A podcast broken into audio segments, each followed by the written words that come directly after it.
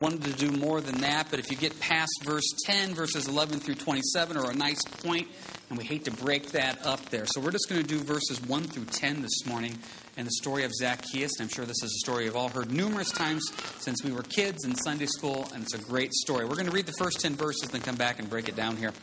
Verse 1 of Luke 19. Then Jesus entered and passed through Jericho. Now, behold, there was a certain man named Zacchaeus, who was a chief tax collector, and he was rich. He sought to see Jesus, who was, see who Jesus was, but could not because of the crowd, for he was of short stature. So he ran ahead and climbed up into a sycamore tree to see him, for he was going to pass that way. And when Jesus came to the place, he looked up and saw him and said to him, Zacchaeus, make haste and come down, for today I must stay at your house. So he made haste and came down and received him joyfully. But when they saw it, they all complained, saying, He has gone to be a guest with the man who is a sinner. Then Zacchaeus stood and said to the Lord, Look, Lord, I give half my goods to the poor, and if I have taken anything from anyone by false accusation, I restore fourfold. And Jesus said to him, Today salvation has come to this house, because he also is a son of Abraham. For the Son of Man has come to seek and to save that which is lost. Now, absolutely love this story, but I'm going to be honest with you, a little behind the scenes. You have no idea how difficult it is to read that story and not sing the song as you're going through it. With that being said, great story here. Now, I got to be honest, let's just take this verse by verse. First thing that I noticed as going through this is I wondered, I looked at verse 1 Jesus entered and passed through Jericho. I always find it fascinating. When God specifically says a town or a place that he went to minister to, and I'm always thinking, Lord, why? Why are you mentioning specifically that this was Jericho? So I went back and I did some studying on Jericho, and you're trying to find out the why question. Then it kind of hit me. Jericho is a place of unexpected salvation. Who else got saved at Jericho? Rahab. Rahab, the harlot, the prostitute. She was the one at Jericho, and if you would pick somebody to be saved, you wouldn't pick Rahab, the woman with the past, but yet she was saved and she's now in the lineage of Jesus. If you're going to pick someone to get saved, you wouldn't pick Zacchaeus. He's already got two strikes against him. Verse 2 chief tax collector, and he's rich. Now, chief tax collector. Now, the way this worked back during Bible times is he was responsible of all the tax collectors, and tax collectors were despised and hated because the way it worked is they had a quota that they had to bring in. Anything that they brought in over that quota was what they got to keep themselves. So, therefore, Zacchaeus being rich, what does it show? He brought a lot of money in over his quota. He was using a lot of people, taken from a lot of things. Jericho, a place of unexpected salvation. No one would have thought Rahab the prostitute would get in. No one would have thought Zacchaeus would get in. But I tell you this when you stand before God and you're entered into heaven through Christ, guess what? Rahab will be up there in heaven with you. Zacchaeus will be up there in heaven with you. What a wonderful blessing it is to see these unexpected salvations. And to be honest, some people sitting here this morning are an unexpected salvation. And that's what God's grace and mercy does. And that's the neat thing about it. So, we already said, verse 2, he has two strikes against him. The Jews hated Rome. These tax collectors represented Roman oppression. This guy is just hated all around. Completely hated all around. But, verse 3, he has a desire to see Jesus. Now, that word there in verse 3, my New King James says, and he sought to see Jesus. Some of your translation says he wanted to see Jesus. He tried to get a look at Jesus. I don't think those are strong enough wording. Sought is a great word. It literally means to seek, to search out. This guy really wanted to see Christ. But there was a limitation. There was a block. There was a wall. What was the block or wall? Verse 3 short stature. I try not to take that personally, but it's there. Short stature. There's a block. There's a wall there that kept him from doing that. Now stop and think for a second. I think for all of us, to go deeper in our walks with Christ, there's a block. There's a wall. There's something that keeps you from going deeper in your walk in relationship with the Lord, and that's something that you need to work through. For Zacchaeus, short stature, but this is a deeper spiritual thing here. Him being short, that really wasn't the issue. Did he have the desire to do it? Now, I do look at the short thing, and I do think God does love short people. Because I stopped and I looked at all the people that are tall in the Bible. Think about this. Saul, King Saul in the Bible was mentioned being a head taller than everybody. King Saul didn't work out real well. Goliath was tall, didn't work out well with him. I think we can make a biblical point. Short people go to heaven, tall people, we'll talk about that another Sunday. The point is, there was something that kept him from going deeper. And he had to work through that. There's a block, there's a wall, there's a limitation. I don't know what that is for you because every single person it's different. Sometimes it's your past. It's hard to move past the past. And that keeps you from going deeper in the Lord. Sometimes it's a physical problem. Sometimes it's a spiritual. It's bitterness. It's unforgiveness. I don't know what it is. But you desire to go deeper in your walk in relationship with the Lord. But as you desire to go deeper, you keep running into the same problem. Well, Zacchaeus had that same problem and he had to fight through that. And how did he fight through that? Verse 4 he climbed a tree. Now, stop and think about this for a second. This is a grown man. This is a man of position. He is a chief tax collector. He is out there climbing a tree. If you could jump back 2,000 years ago and see this, here's this huge crowd of people. Jesus is coming down, and here's Zacchaeus, this short little guy, chief tax collector, climbing a tree. See, you have to be willing to humble yourself if you really want to go deeper in your walk in relationship with the Lord. See, the problem is sometimes we're not willing to humble ourselves. There's a wall, there's a block that keeps us from going deeper in our relationship with Christ, and God wants to give us the power to get through it. Do we ask for prayer for it? No. Do we ask for help? Do we ask for encouragement? No. We're not willing to humble ourselves and climb that tree.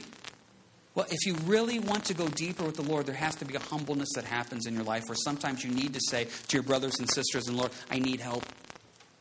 I need prayer. I need accountability. I need help with scriptures. I need this. I want this.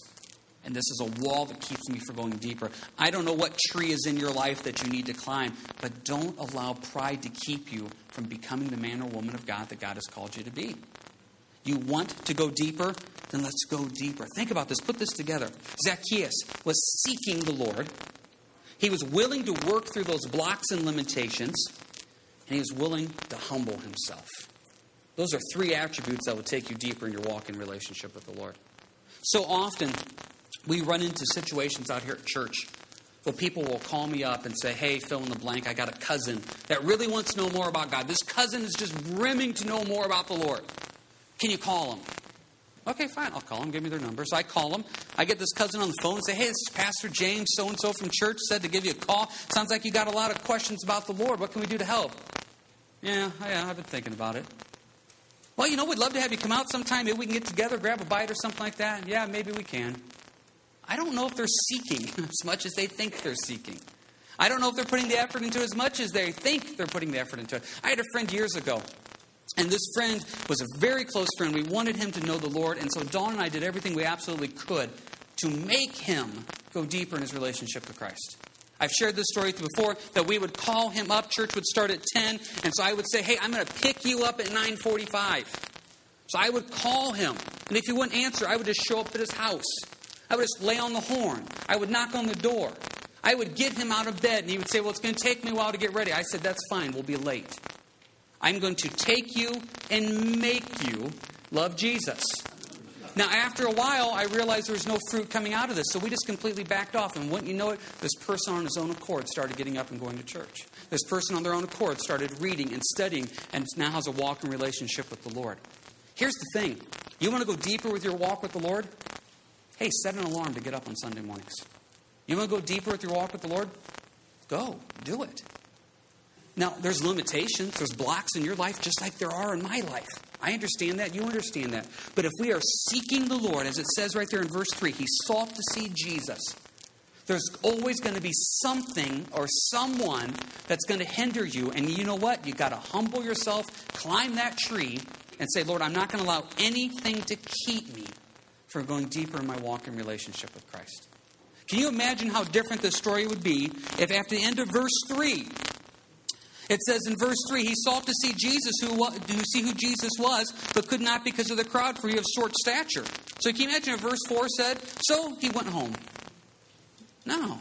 So he ran ahead, humbled himself, he's climbing a tree, and he wants to see Christ.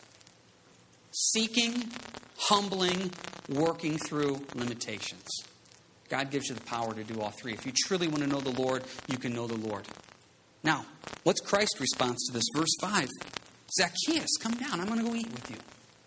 Wow. What a blessing. What, what, what wonderful timing. Jesus says, I'm going to go spend the day at your house.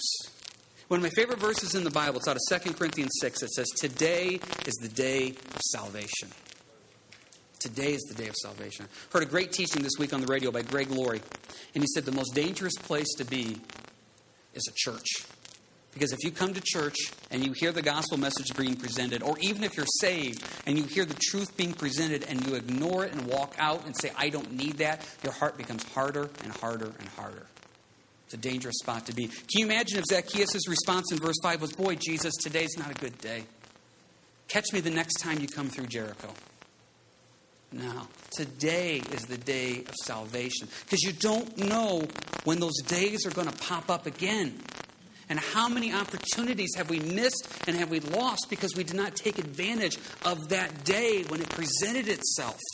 That truth was being presented then. So, Lord, I want a healing now in my relationship with you. That truth is being presented then. Lord, I want to go deeper with you now. We want that because you don't know when those days are going to pop up. Quick story happened this last week. I was out on the kitchen table at our house doing devotions, and our uh, third son, Kenan, just turned five, came to me. And he came out there, and it was just one of those God moments. It was just him and I at the dining room table, and Kenan says, Dad, what's it mean to be born again? Ah, this is great. Explain to him what born again meant. Explain to him heaven and salvation. And so we talked about the only way to get to heaven is through Jesus and forgiveness of sins. We went through the whole thing. And I said, Kenan, I said, Do you want to be born again? And he said, Yeah. I said, Let's pray right now. So, right there at the dining room table, we prayed, and Kenan accepted Christ right there at the dining room table.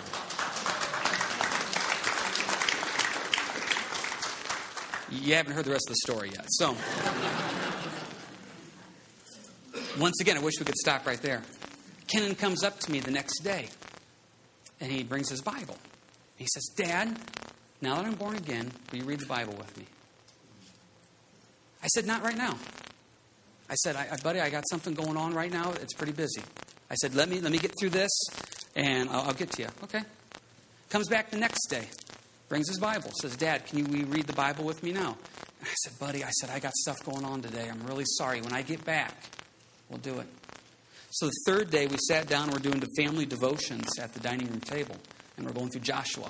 And it's the verse in Joshua where it says, As for me and my house, we will serve the Lord. So we talked about what does it mean to serve the Lord. And I went through each of the kids and I say, everybody think of one way that we as a family can serve the Lord. Layden's one, who's three, says he wants to serve the Lord by not hitting people. And I thought, well, that's, that's honest. So we go through, get to Kenan, and he goes, I want to serve the Lord by reading the Bible every day. And I said, I think that's wonderful, Ken. That's great. And he looked at me and he goes, But Dad, I asked you two days in a row and you wouldn't do it. Wow. Right then, just write the letter of resignation. I give up. I quit. Man, and you stop and you think, What did I miss? I mean, seriously, I had a kid come to me with the Bible in hand saying, Will you read the Bible to me? And I look at this opportunity with Zacchaeus. So I said, I said, Ken, we're going to do it right now. We're going to start doing this every day. And I said, Don't you guys ever be afraid to come up and remind me to ever do that. And I look at this opportunity with Zacchaeus. What would have happened if Zacchaeus just would have simply said, Jesus, not today. Busy day. I got to work a double shift. I got a lot of stuff going on. These taxes won't collect themselves.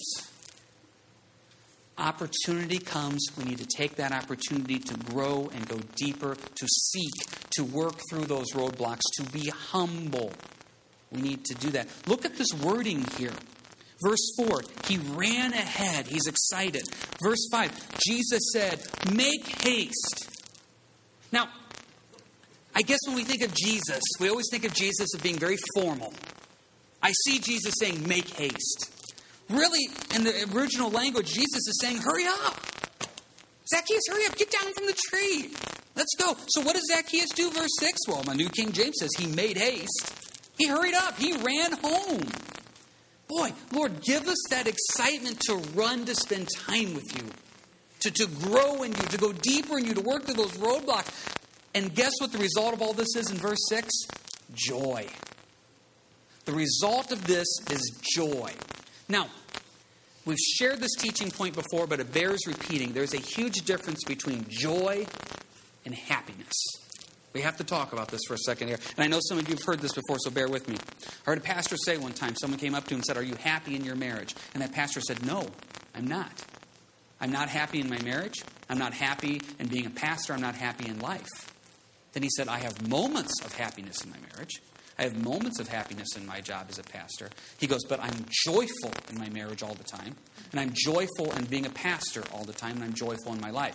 Happiness is temporary. Temporary. The way we do things at the Urban House is, is four of the five boys, their, their birthdays are spread out seasonally. We have one in December, and then we have one in March, then one in June, one in September. And Tyrus was born in April, and he's too little to understand. Soon as we get done with one birthday, we start counting down to the next. So we have about a 90 day countdown in between birthdays. And it's these 90 days of building up, of happiness and happiness. They have their birthday, and it's happy, and guess what happens the next day? It's all done. Not too many people get excited about December 26th. It's all done. Happiness is temporary, it's momentary. So, have I had moments of happiness in my marriage? You bet. Dawn and I are going to be married 17 years, and I love her. I've also had moments of unhappiness in my marriage as well. But I am joyfully married to her all the time. I love being a pastor. Some of the happiest moments in my life have come being a pastor. Some of the unhappiest moments in my life have become being a pastor. So I think it's important here that we understand the difference. If you look at your life right now and say, My life, I don't feel very happy, well, maybe you don't. There's moments in my life I don't feel very happy, but there's a joyful underlying foundation of when you know Christ. Christ is a joy through whatever circumstance or situation you're facing in life. We use this example all the time out here. Why do we worship God? We worship God just because He's God. Why are we joyful? Because we have salvation, we have Jesus, we have heaven. So Zacchaeus has joy. And why does he have joy? He has joy because now he has Jesus. And that brings him joy. But guess what? Every time you have joy, guess what there's going to be? Verse 7 there's going to be those people. Those people, verse 7, when they saw it, they all complained, they all murmured, they all grumbled, saying he's going to be a guest with a man who is a sinner. Well, first off, aren't you thankful that Jesus wants to eat with sinners? Amen to that. But look at verse 7 here. They all complained. It reminds me of what we talked about last week. Stay in Luke and just jump back one chapter. Look at Luke 18, verse 39. When the blind man wanted to see Jesus, what happened? Then those who went before him warned him that he should be quiet. So we just talked about last week, as you want to go deeper in your walk with Christ, there's always going to be people telling you to be quiet. As you try to go deeper in your relationship with the Lord, verse 7, there's always going to be somebody that murmurs and grumbles and complains about you. Always. We have a little rule out here at church. We call it the one third rule.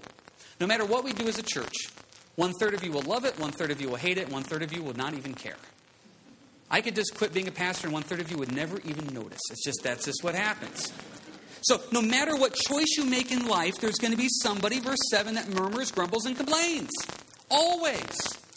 And this is what I've noticed too many Christians allow too many people to dictate their joy. Do not allow your joy to be dictated by somebody else. Well, I'm really excited and happy and joyful about this, but so and so doesn't like it. Well, who cares? If you're walking in the Lord and in the Spirit, and that's where the Lord has called you, then you'll be joyful in God's calling. So, Zacchaeus, people didn't like the chief tax collector getting the attention of Jesus. Who cares? He was going deeper with his relationship with the Lord, and Zacchaeus is not going to allow someone else's opinion of their joy to dictate it. Do not allow them to do that. Your joy is based in Christ and Christ alone. That is why it's called a personal relationship with Jesus. Is because you have that personally with Christ. Now look at the changed life that happens. Verse 8. Zacchaeus stood and said to the Lord, Look, Lord, I give half of my goods to the poor, and if I have taken anything from anyone by false accusation, I restore full for fourfold. Now, according to the law, we only had to do a fifth. So this guy here is doing a lot more than that. What a blessing. His life has been changed. Now, jump, if you will, to 1 Corinthians chapter 6. Let's talk about a changed life in Christ. 1 Corinthians 6. It is important to note that Zacchaeus is not doing this, restoring people, giving things away to earn salvation.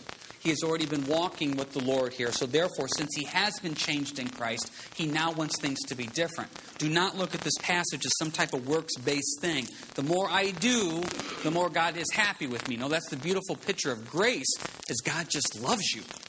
And so, therefore, since Zacchaeus has been touched by Christ, he now wants his life to be different. 1 Corinthians 6, please.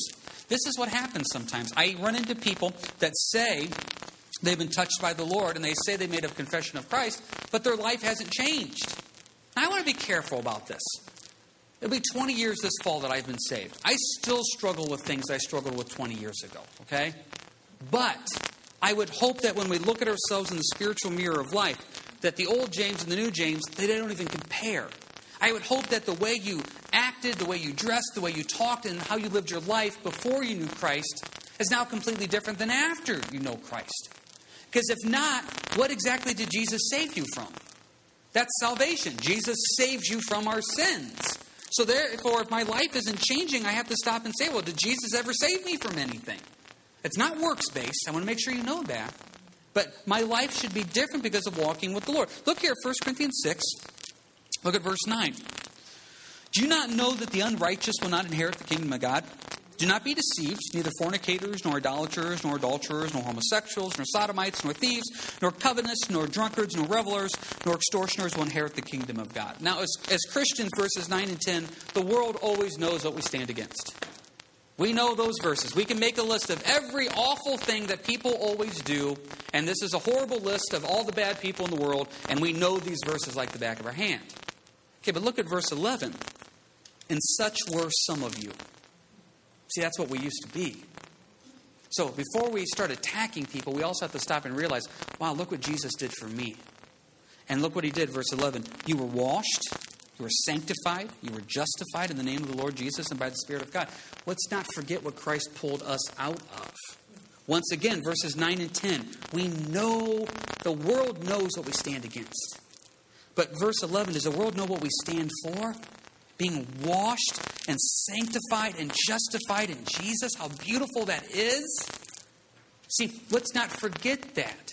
So Zacchaeus gets saved, and now he wants to give away half of his possessions. That's a changed life in Christ. That's a heart that's been touched by the Lord that does not want the old lifestyle to continue. He wants things to be different. So, as he wants things to be different, he now has a different life, not by his own works, not by his own power, but by God working in him.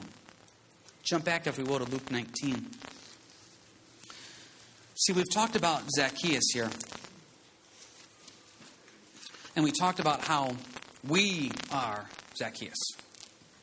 We have limitations that we need to work through through the Lord. We should be seeking the Lord. We need to humble ourselves to go deeper in our walk with Christ. And as we have met Christ, we now walk in joy. And we also, verse 8, our lifestyle gets changed. And we don't allow, verse 7, people to dictate our joy.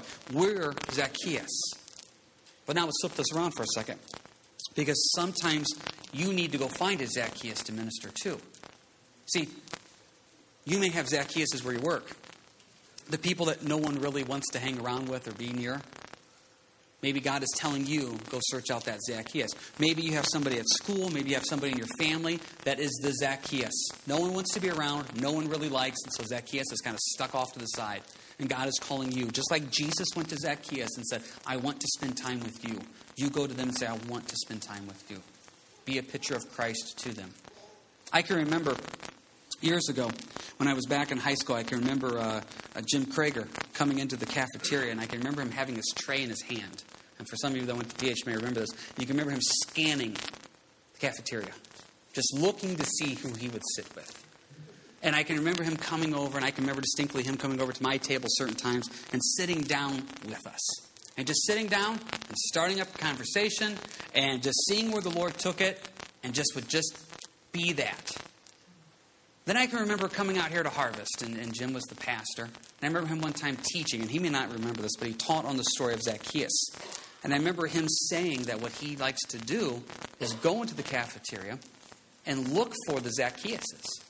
The people that maybe the world has rejected, maybe the people that the world doesn't really want, and that he wants to go be a picture of Jesus and go sit down with them and eat with them and get to know them. Beautiful picture. Then I thought, he ate with me a lot. And I, I thought, well, wait, wait a second here. I'm, I'm, I'm putting two and two together, and it's I'm not liking what it adds up to. I'm thankful for people like that that want to go spend time with Zacchaeus because Zacchaeus needs you. Now, I, I go out to eat a lot with a lot of you guys. Please don't think the next time I say, hey, you want to go grab a bite that James thinks I'm a Zacchaeus. I'm not saying that. There are times, though, where you go into a room and you see a group of people, and there's that one person, and you know what I'm talking about. And the Lord says, Go. Go. Lord, it's so difficult to talk to them. It's awkward. It's, it's hard. It's, it doesn't go well. It just, okay, quit making excuses and go. That's Jesus searching out. See, this is the beautiful picture about this. Look at verse 9. Jesus said to him, Today salvation has come to this house because he also is the son of Abraham. For the Son of Man has come to seek and to save that which was lost. So this is where it's interesting. Verse 3 it says, And he sought to see who Jesus was. That word sought in the Greek is the same word as you see in verse 10 where it says, The Son of Man came to seek. So, same word. Basically, the effort that Zacchaeus was putting into meeting Jesus, Jesus was putting the same effort into meeting Zacchaeus. Now, I like that.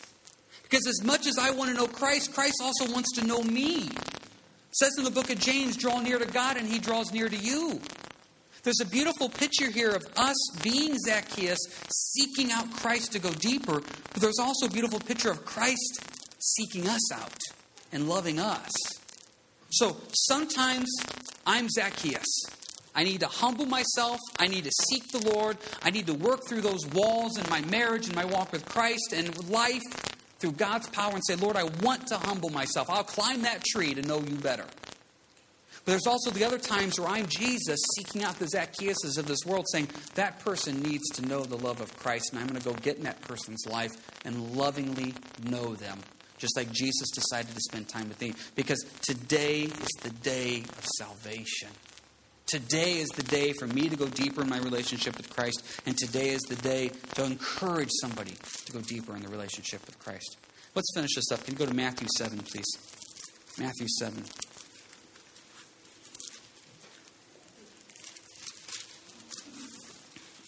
Too often I see Christians walking in this defeatist mentality this victim mentality where, woe is me, life is difficult. Zacchaeus had that roadblock he needed to work through. I have roadblock after roadblock. I knock one wall down and there's another wall and another wall as your guys are going to Matthew 7. Instead of then continually to seek the Lord, we just give up. What point does prayer make? What difference does it do? And we just give up. There's this defeatist mentality. And I remember that great passage in Romans where Paul wrote that you're more than a conqueror in Christ Jesus. It's difficult to be a Christian. It is really difficult to be a Christian. Look here at Matthew 7, verse 13. Enter by the narrow gate, for wide is the gate and broad is the way that leads to destruction, and there are many who go in by it. Because narrow is the gate and difficult is the way which leads to life, and there are few who find it. We've joked out here before. I don't know who's in charge of the PR campaign for the Bible, but these are not the verses to ever quote. It just it, this is not a great selling point. You want to be a Christian? Great. Verse 14. It's difficult and it's hard and it's narrow. But isn't that also true? Do you realize as soon as you claim to be a Christian, think about what happens. As soon as you claim Christ, you are now saying that Jesus is the only way to get to heaven, which means you just offended about 2 billion people in the world.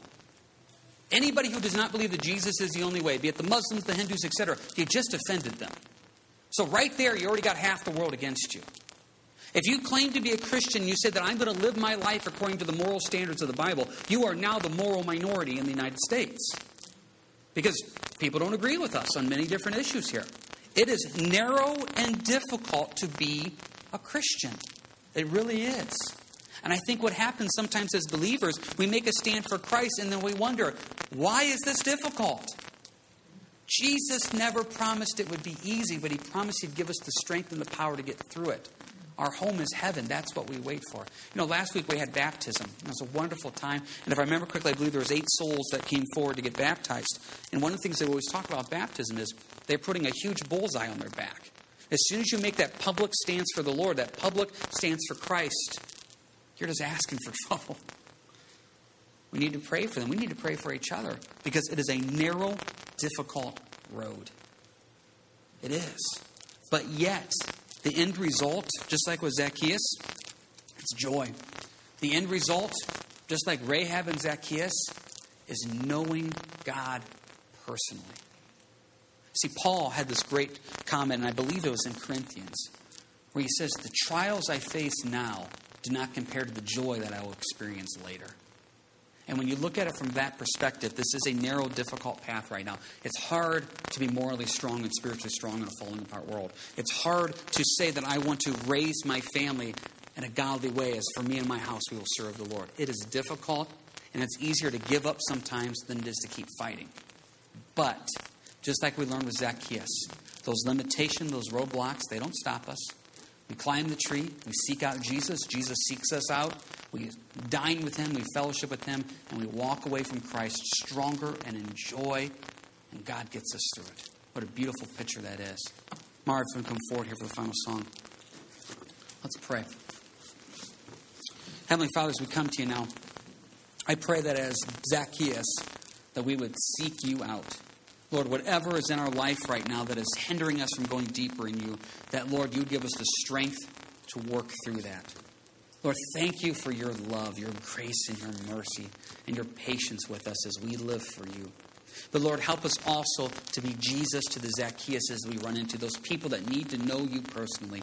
Help us, Lord, to show them love in the name of Jesus. We say thank you for this time and just take us deeper in you, Lord. In your name, amen.